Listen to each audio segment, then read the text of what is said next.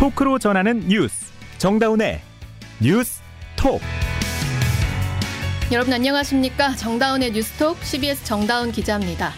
화물연대 파업 엿새째인 오늘 정부가 업무 개시 명령을 내렸습니다. 윤석열 대통령은 임기 중에 노사 법치주의를 확고하게 세우겠다. 불법과 절대 타협할 수 없다고 강조했습니다. 그러나 법치주의를 강요받는 건 대부분의 경우 사측이 아닌 노동자들이죠. 화물기사가 수억 원을 들여 화물차를 사고도 운송면허를 받으려면 그 차 명의를 운송 사업자에게 넘기고 비용까지 지불해야 합니다. 지입제라는 제도인데요. 각종 폐단이 많아 정부가 나서야 한다는 요구가 수십 년간 계속되고 있지만 아직도 그대로입니다. 이 기형적인 시스템을 방치해온 정부가 화물노조의 파업에 공권력부터 꺼내든 상황이죠. 화물기사는 자영업자여서 파업으로 인정할 수 없다면서 자영업자에게 당장 업무에 복귀하라 이런 명령을 하니 이해할 수 없다는 반응도 나옵니다. 어려운 경제 상황 속 점점 커져가는 이 갈등 상황이 앞으로 어떻게 전개될지 짚어보겠습니다. CBS 레인보우와 유튜브 CBS 뉴스 채널에서 화면도 함께 보실 수 있고요. 11월 29일 화요일 정다운의 뉴스톡 시작합니다. 화물연대 파업 엿새째입니다. 오늘 정부가 시멘트 분야의 업무 개시 명령을 발동했습니다. 18년 만에 처음이라고 하는데요. 이 업무 개시 명령 어떻게 진행되고 또 어떤 결과를 낳을지 취재기자 연결해서 자세한 얘기 들어보겠습니다. 김민재 기자. 네, 저는 지금 정부 세종청사 국토교통부에 나와 있습니다. 네, 정부가 이 제도를 2004년에 도입하고 나서 사상 처음으로 강행한 거라고요. 네, 어, 화물연대 파업 엿새째인 오늘 국토교통부가 업무 개시 명령을 발동시켰습니다. 국토부가 예상하는 업무 개시 명령 대상 규모는 시멘트업 운수 종사자 2,500여 명, 관련 운수사만도 201곳에 달합니다. 이미 대상자에게 관련 서류가 송달되기 시작해 국토부는 오늘 안에 대부분 송달 작업을 마칠 거라고 합니다. 네. 명령을 송달받으면 다음날 자정까진 업무에 복귀해야 합니다. 만약 정당한 사유 없이 복귀하지 않으면 30일간의 면허 정지 또는 면허 취소 처분을 받을 수 있고 경우에 따라선 3년 이하의 징역 또는 3천만 원 이하의 벌금에 어. 형사처벌에 처해질 수도 있습니다. 근데 결국 업무 개시 명령은 이제 정부가 국민한테 강제로 일을 해라 이렇게 시키는 거잖아요. 이거 위헌 논란까지 제기될 수 있을 것 같아서 부담이 컸을 텐데 정부가 결국 강행한 이유 뭘까요? 우선 화물 운송이 막히면서 우리 경제가 심각한 어려움을 겪고 있다는 게 정부가 강조한 음. 명분입니다. 추경호 경제부총리 겸 기획재정부 장관 설명을 들어보시죠. 불법 집단 운송 거부로 인해 시멘트 출고량이 90% 이상 급감하고 건설 현장의 약 50%에서 레미콘 공사가 중단되었으며 일부 주유소에서는 재고 부족이 발생하고 있습니다. 다만 단순히 경제 위기 우려만으로 발동 여부를 결정했다고 보긴 어렵습니다. 네. 오늘 국무회의에서 윤석열 대통령은 업무 개시 명령을 직접 심의하면서 불법이란 키워드를 대단히 강조했습니다. 제 임기 중에 노사 법치주의를 확고하게 세울 것이며 불법과는 절대 타협하지 않을 것입니다. 그리고 불법행위 책임은 끝까지 엄정하게 물을 것입니다. 자, 그러니까 기본적으로 화물연대 파업은 불법이고 정부는 밀리지 않겠다. 이거는 이제 앞으로도 지하철과 철도 파업도 예고된 상황이기 때문에 지금 암시하는 바가 좀 있어 보이는데 보수 지지층에 어필하는 것으로도 보이거든요. 예, 그렇습니다. 예, 앞으로도 파업이 계속되면 정부는 명령 대상을 확대해가면서 압박 수위를 높일 것으로 음. 보이는데요. 오늘 추 부총리도 취재진의 관련 질문에 이렇게 대답했습니다. 그래서 매일매일 저희들이 상황을 지켜보고 있습니다. 추가적인 조치에 관해서는 판단이 있을 때 또 국민 여러분께 말씀드리도록 하겠습니다. 확답은 피했지만 어쨌든 추가 명령의 가능성은 열어놨다는 얘기죠. 네. 업계에선 이번 파업으로 피해가 큰 정유나 철강 분야를 우선순위로 꼽습니다. 상황에 따라선 다음 주 정기 국무회의를 기다리지 않고 임시 국무회의를 소집해 대상을 확대할 수도 있겠습니다. 자, 그런데 정부가 이런 명령을 내렸다고 해서 화물 노동자들이 실제 업무로 복귀할까요? 의문이 좀 들거든요. 일단 오늘부터 명령 송달이 시작되는데 송달 과정도 만만치는 않아요. 어. 예, 공장에 모여 일하는 제조업 노동자들과 달리 전국에 흩어진 채 고정된 출퇴근 장소도 없고 네. 운송 계약 관계도 굉장히 복잡한데 그렇죠. 이걸 다 파악하고 정확히 송달하고 음. 또 실제로 업무 복귀했는지도 확인해야 하기 때문에 짧은 시간 안에 마무리하긴 어려워 보입니다. 네. 명령이 전달되더라도 현장에선 반발이 상당할 겁니다. 업무 개시 명령의 법적 요건을 보시면요. 음. 정당한 사유 없이 운송을 집단 거부할 때 명령이 발동됩니다. 네. 예를 들어 화물 기사들이 난 파업에 동조한 게 아니라 다른 이유로 일을 쉬었다. 이렇게 소명하고 적절하게 증명을 하면 처벌할 아. 수가 없어요. 몸이 좀 안 좋았다, 뭐 이런 다 개인 사정이다 하면 집단 거부로 볼 수가 없겠다는 또 설사 법 적용이 가능하다고 하더라도 처벌 수위가 논란이라고요? 맞습니다. 이 특히 명령을 거부하면 징역형까지 가능하다지만 네. 대체 어떤 경우까지 형사처벌 대상으로 볼 것이냐는 관련 기준이 따로 없습니다. 음, 더구나 업무를 거부했을 때 내려지는 1차 처분이 30일 업무 정지입니다. 음. 일하지 않고 나라 경제를 어렵게 했으니 그 벌로 30일 동안 일을 하지 말라는 아, 거예요. 아이러니하네요. 만약 파업이 종료되고 명령이 중지되더라도 한 번 내려진 면허 정지나 취소 처분은 그대로 유지됩니다. 네. 정부로선 무작정 처벌 대상을 늘리면 오히려 물류 위기가 더 심해질 테고 그렇다고 처벌을 자제하면 음. 명령의 실효성이 떨어지는 모순에 갇히게 됐습니다. 네, 여기까지 듣겠습니다. 김민재 기자 수고했습니다. 이어서 법률적인 쟁점은 잠시 후 전화 연결로 다시 알아보겠습니다. 네, 국내 시멘트 공장이 많은 충북 지역으로 먼저 가봅니다. 시멘트 업체 운송 파업을 이끌고 있는 화물연대 충북본부는 업무 개시 명령 이후에 반발 수위를 더 높이고 있는데요. 충북 CBS 최범규 기자가 보도합니다. 화물연대 파업 엿새째인 오늘 한일시멘트 단양공장 앞에서는 어제와 마찬가지로 경찰의 호의 속에 일부 화물차의 시멘트 출하가 이뤄졌습니다.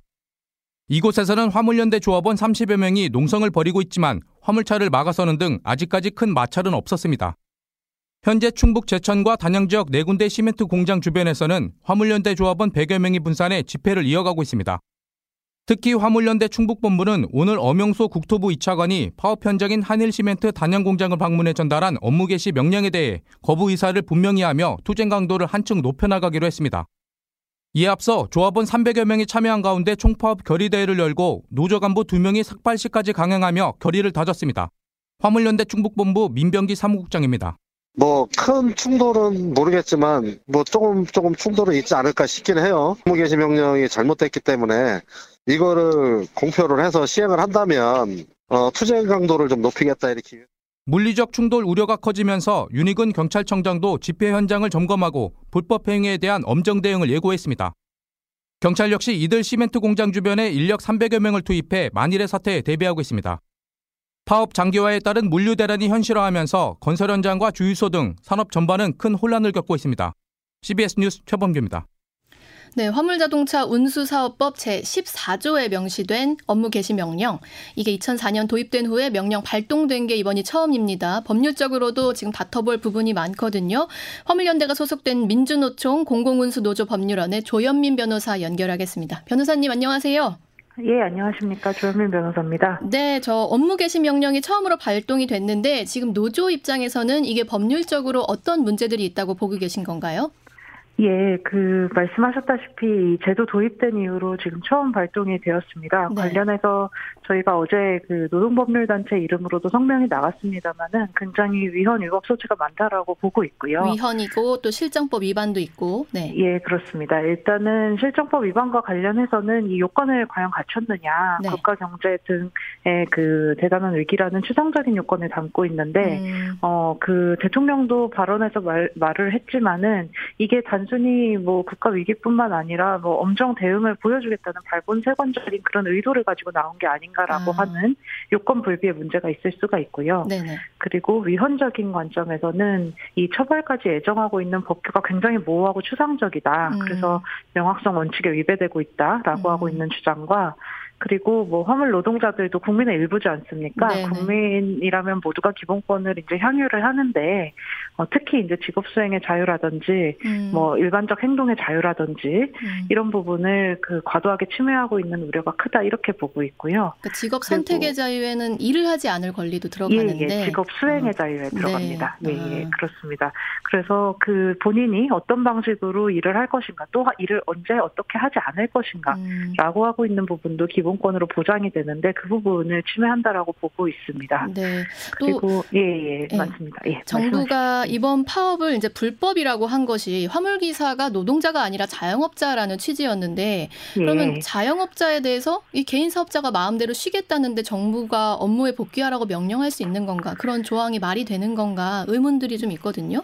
예, 예, 그렇습니다. 그, 사실은 정부가 지금까지 화물연대 생긴 이후로 한 번도 이 자영업자가 아니다라는 입장을 바꾼 적이 없지요. 네. 계속해서 개인 사업자다 자영업자다라고 하면서 어떤 이 사람들의 노동 환경이나 이런 부분들에 대한 요구를 계속 이제 도외시해 왔는데 네. 정작 업무 개시 명령 그렇게 자영업자라고 얘기를 하면서 업무를 강제하겠다라고 하는 명령을 내리는 건 음. 굉장히 앞뒤가 안 맞는 부분이라고 저희는 이제 얘기를 하고 있는 것이지요. 네. 그래서 일반적으로 자영업자라고 하면 자기 판단이나 자기 위험에 따라서 영업의 여부를 결정하고 판단을 하게 되는데 음. 이 부분에서 공권력을 동원해서 지금 우리가 판단하기에는 당신들이 일을 해야 될 것 같으니까 나와서 일해라. 음. 라고 하는 것이 어. 아까 말하, 음. 말씀드린 법적인 소지도 있고 정부 음. 주장과도 모순입니다. 자, 그러면 앞으로 이 노조는 어떤 법적 절차들을 밟아 나가실 건가요?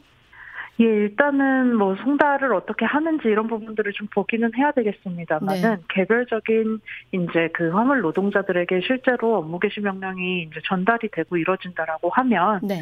그 부분에 대해서 당연히 지금 말씀드린 이런 어떤 법적인 어, 무효나 취소나 이런 소지들을 음. 가지고 그 명령의 효력을 정지하는 집행 정지라든지 집행, 네. 뭐 명령을 나아가서 취소를 구하는 취소 소송이라든지 이런 음. 부분들을 제기를 하게 될 것 같습니다. 네. 자, 그 뭐 추가로 어제 이상민 행정안전부 장관의 말이 좀 논란이었어요. 이번 예. 파업을 이제 이태원 참사에 준하는 사회적 재난으로 보고 있다고 했는데 예, 그렇습니다. 예, 노동 기본권 측면에서도 좀 문제가 될 수 있는 발언 같아서요. 예, 그 말씀하신 대로 그렇게 보고 있습니다. 이 재난이라는 것을 기본적으로 사회적인 어떤 사고나 참사나 이런 부분들을 어, 뭐 얘기를 하거나 아니면 자연재해나 이런 것들을 저희가 얘기하지 않습니까? 네, 네. 그런데 이제 그 이런 어떤 업무 거부라든지 우리가 파업이라고 얘기하는 것들을 재난으로 이제 삼아서 음. 이거를 제어를 하고 억압을 하겠다라고 하는 것은 굉장히 이제 위헌적인 발상일 수가 있고요. 어, 아까 또 좀 얘기가 나왔습니다만은 네. 또 화물뿐만 아니라 다른 공공 영역에서 또 정당한 이유를 가지고 파업을 벌일 때도 네. 같이 이제 재난으로 규정하고 음. 이거를 좀 억압하려고 하는 그런 행정 관행이 좀 굳어질 수도 있지 않을까 이 굉장히 우려를 하고 보고 있습니다. 네, 여기까지 듣죠. 변호사님 고맙습니다. 예, 고맙습니다. 네, 민주노총 공공운수노, 공공운수노조 법률원의 조현민 변호사였습니다.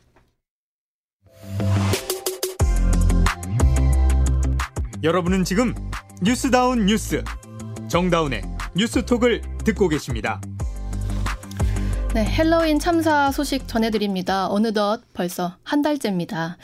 자, 수사는 좀처럼 윗선을 향해서 뻗어나가지 못하면서 지지부진하다 이런 비판들 나오고요. 최근에는 112 무전망이 공개됐는데 또 경찰의 부실 대응이 다시 도마 위에 오르고 있습니다. 자, 한 달째니까 딱 전반적인 사안 지금 어떻게 흘러가고 있는지 짚어보겠습니다. 사회부 김정록 기자 어서 오세요. 네, 안녕하세요. 네, 참사 발생부터 다시 한번 빠르게 짚어볼까요? 예. 일단 지난달 29일 밤 10시 15분 서울 용산구 이태원에서 시민 158명이 압사하는 전대미문의 대규모 압사 사고가 발생했습니다. 네. 정부는 참, 참사 발생 사흘 만인 이번 달 1일 당시 집계된 사망자 155명에 대해 신원 확인을 완료하고 네. 참사 당시 잃어버린 물건들을 찾을 수 있도록 유실무센터를 운영했습니다. 네. 같은 날 경찰도 501명 규모로 특별수사본부를 구- 출범했고 음. 이튿날 서울경찰청, 서울경찰청과 용산, 용산경찰서, 용산구, 용산구청 등을 압수수색하면서 음. 본격 수사에 나섰습니다. 그러니까 현재까지 지금 입건된 경찰, 소방, 행정 공무원 등이 최소 18명인 상황이네요. 네. 자, 참사 당시에 무전망에서 지금 새로운 내용이 나왔다고요? 예, 맞습니다. 참사 당일 사고 발생 1시간여 전인 저녁 9시 1분 네. 용산서 무전망에 대형 사고를 언급하며 질서 관련 근무를 해달라는 지시가 있었던 건데요. 어, 또112 상황실장은 저녁 7시 5분쯤 급격히 몰리는 인파가 차도로 밀려 나오는 것을 막고 인도로 올려 보내라는 지시도 내렸습니다. 아, 위험 신호들이 다 있었던 건데. 예. 경찰이 밀려 나오는 인파를 제대로 통제하기보다는 인도로 밀어 올리면서 오히려 이 밀집도를 증가시킨 것이 아니냐는 지적도 나옵니다. 아, 또 이제 이임재 전 용산 서장이 참사 당일 밤 11시가 넘어서 최초 보고를 받았다고 주장했었는데요. 네, 네. 이와 달리 밤 10시 36분 이태원에 경찰 인력을 보내라고 지시한 내용이 밝혀지기도 해서요. 음, 새로운 의혹이 제기, 제기된 만큼 이 역시 경찰 수사로 확인이 필요할 것으로 보입니다. 네, 그 기동대 요, 요청한 걸 둘러싸고서 이제 용산 서장이랑 서울청 주장이 엇갈리기도 했잖아요. 이건 결론이 나왔습니까?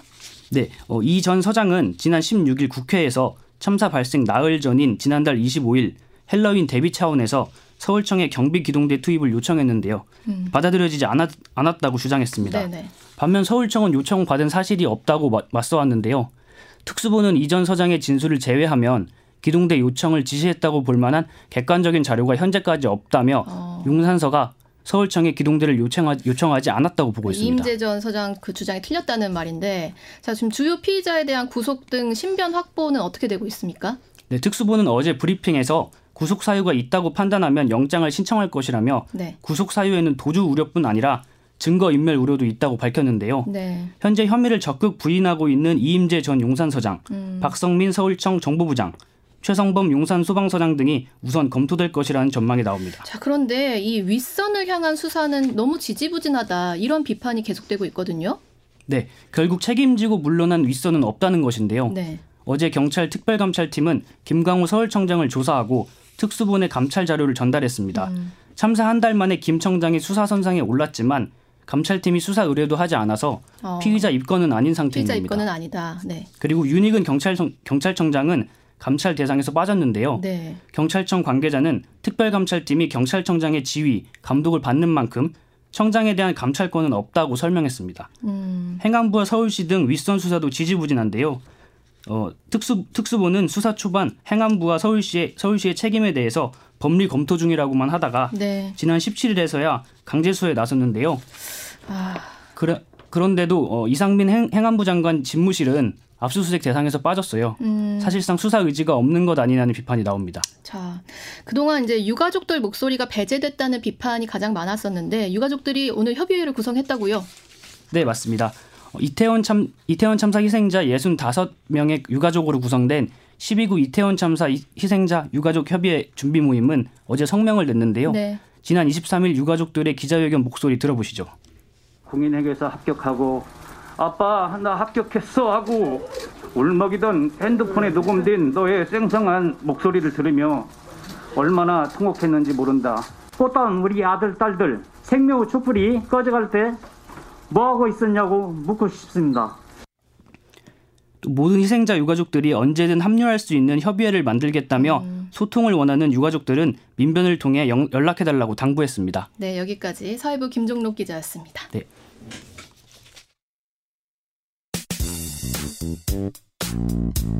이 시각 보도국입니다. 서해 공무원 피격 사건을 수사 중인 검찰이 문재인 정부의 대북 안보 라인 최고 책임자였던 서훈 전 국가안보실장에 대해 구속영장을 청구했습니다. 검찰이 전 정부 청와대 고위 인사에 대해 구속영장을 청구한 것은 이번이 처음으로 그러나 서 전 실장은 관련 혐의를 부인했습니다. 김봉현 전 스타모빌리티 회장의 도피를 도운 친누나에 대해 체포영장이 발부되는 등 검찰이 지인들의 신병을 잇따라 확보하며 김 전 회장을 다각도로 압박하고 있습니다. 서울 남부지검 형사 6부는 미국에 거주하는 김 전 회장의 누나 김모 씨의 체포영장을 발부받아 여권 무효화 조치 등을 추진해 김 씨의 귀국을 유도할 방침입니다. 우리 국민의 노동소득이 42세 때 3,725만 원으로 정점을 찍고 61세부터는 적자 인생으로 전환하는 것으로 나타났습니다. 통계청에 따르면 1인당 생애 주기별 적자는 16세 때 3,370만 원으로 최대 적자를 기록했고 27세부터 흑자로 진입해 43세에 정점을 찍은 뒤 61세부터는 다시 적자로 전환돼 흑자를 내는 기간이 33년에 불과한 것으로 분석됐습니다. 기준금리 인상과 시장금리 상승 등의 영향으로 지난달 은행권의 가계대출 금리가 한 달 새 0.19%포인트 높아진 연 5.34%로 10년여 만에 최고를 기록했습니다. 일반 신용대출 금리도 7.22%로 2013년 1월 이후 9년 만에 처음 7%를 넘어섰습니다. 이 시각 보도국이었습니다.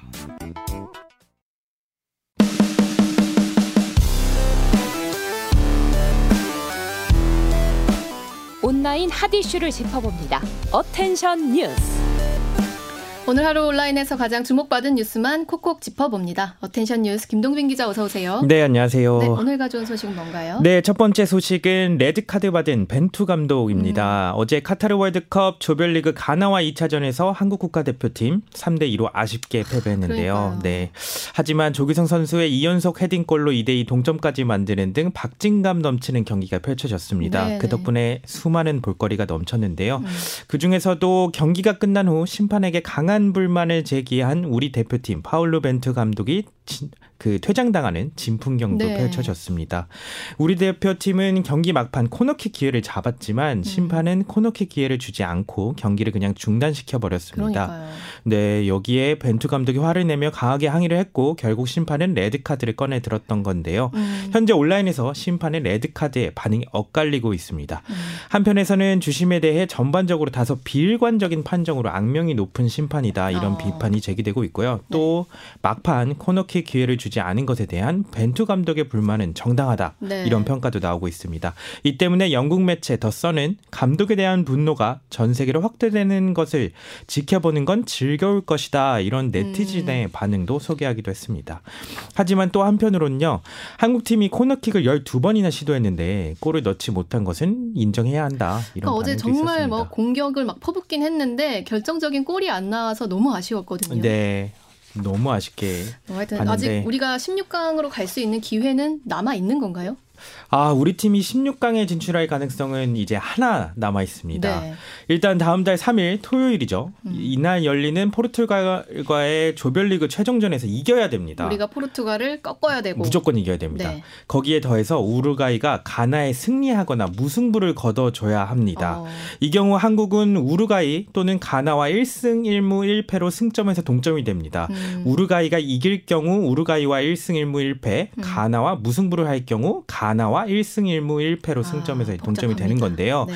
이후 골득실을 따져서 2위를 가릴 텐데 포르투갈한테 2대 0으로 지는 우루과이에 비해서는 우리가 골득실에서 우위를 점할 수도 있습니다. 음. 하지만 만약 가나가 우루과이를 이긴다면 포르투갈 전에서 이기든 지든 한국의 16강행은 좌절됩니다. 정말 실력뿐만 아니라 이제 대운이 따라줘야 되는 상황이긴 합니다. 네, 뭐 지금까지 선수들이 너무 노력하고 멋진 모습 보여줬잖아요. 앞으로도 한 번 더 기대해 봅시다. 네. 다음 소식은요. 네, 다음 소식은 하필 이재명 비판글의 좋아요 실수입니다. 무슨 해프닝인가요? 예, 문재인 전 대통령이 이재명 더불어민주당 대표를 비판하는 트위터 글에 좋아요를 눌렀다가 취소한 사실이 뒤늦게 알려졌습니다. 이게 뒤늦게 알려진 건 또 어떻게 된 건지. 아, 이게 알려진 거는 이제 이재명 대표 팬카페에서 논란이 일면서 알려 아. 된 건데 문재인 대통령이 지난 26일 이재명 대표를 사이코패스라고 비방한 트위터 게시물에 좋아요를 눌렀다가 취소했다고 합니다. 네. 팬카페에서는 이 때문에 문 전 대통령을 비판 또는 비난하는 글이 좀 다소 올라오기도 했는데요. 문전 대통령이 이 대표 관련 글에 좋아요 실수를 한 건 이번이 처음이 아니라고 해요. 그래요. 지난 6월에도 이 대표를 비판한 글에 좋아요를 눌렀다가 취소해 논란이 되기도 했습니다. 이게 뭐 다들 보는 건데 일부러 했을 것 같지는 않고. 네. 문전 문전 대통령 측은 이제 단순, 단순 실수다 이렇게 음. 해명하고 있습니다. 이제 좋아요 버튼 기능 자체를 사용하지 않는다고 해요. 스크롤을 내리다가 우연히 눌린 것뿐이다 이런 네. 해명을 하고 있고요. 또 다른 글에도 좋아요 눌린 좋아요 버튼이 눌린 경우가 있다. 근데 논란이 되지 않으니 보도가 되지 않은 것일 뿐이다 이렇게 음. 거듭 해명하고 있습니다. 뭐 지지자 입장에서는 굉장히 문제적일 수 있는데 좀 이런 해프닝은 이제 네. 좀 묻어두고 다른 건설적인 논의로 넘어갔으면 그렇습니다. 하네요. 네, 네. 여기까지 김동빈 기자 수고했습니다. 예, 감사합니다. 네, 이어서 날씨 알아봅니다. 이수경 기상 리포터. 네, 오늘 밤부터 날씨가 급격히 추워지겠습니다. 대부분 지방에 이미 한파 경보가 내려져 있는 상태인데요. 바람까지 강하게 불면서 체감 온도는 더 낮을 것으로 보입니다. 현재 해안 지방과 제주도에는 강풍 특보도 내려져 있는 상태인데요. 아, 금요일 아침까지 이렇게 한파가 이어질 것으로 보이고 아, 금요일 오후부터는 기온이 오르겠지만 여전히 평년보다 낮은 기온이 예상됩니다. 11월의 마지막 날인 내일 아침 기온 파주와 춘천이 영하 10도, 충 주와 천안 영하 8도, 서울 영하 7도, 대구 영하 3도로 오늘보다 10도에서 15도 가량 낮겠습니다. 따뜻한 옷차림과 함께 보온 용품도 잘 챙기셔야겠는데요. 내일 낮 기온 오늘보다 큰 폭으로 떨어져서 서울은 영하 3도 안팎이 예상됩니다. 한편 내일 수도권과 강원도, 경상도 지역 대체로 맑은 날씨를 보이겠는데요. 충청도 서해안과 호남 서부, 제주도를 중심으로 가끔씩 비나 눈이 예상됩니다. 특히 전북 서부 지역 과 제주도 산간은 1에서 많게는 7cm 안팎의 큰 눈이 내릴 가능성이 있기 때문에 각별히 안전사고에 유의를 하시기 바랍니다. 날씨였습니다.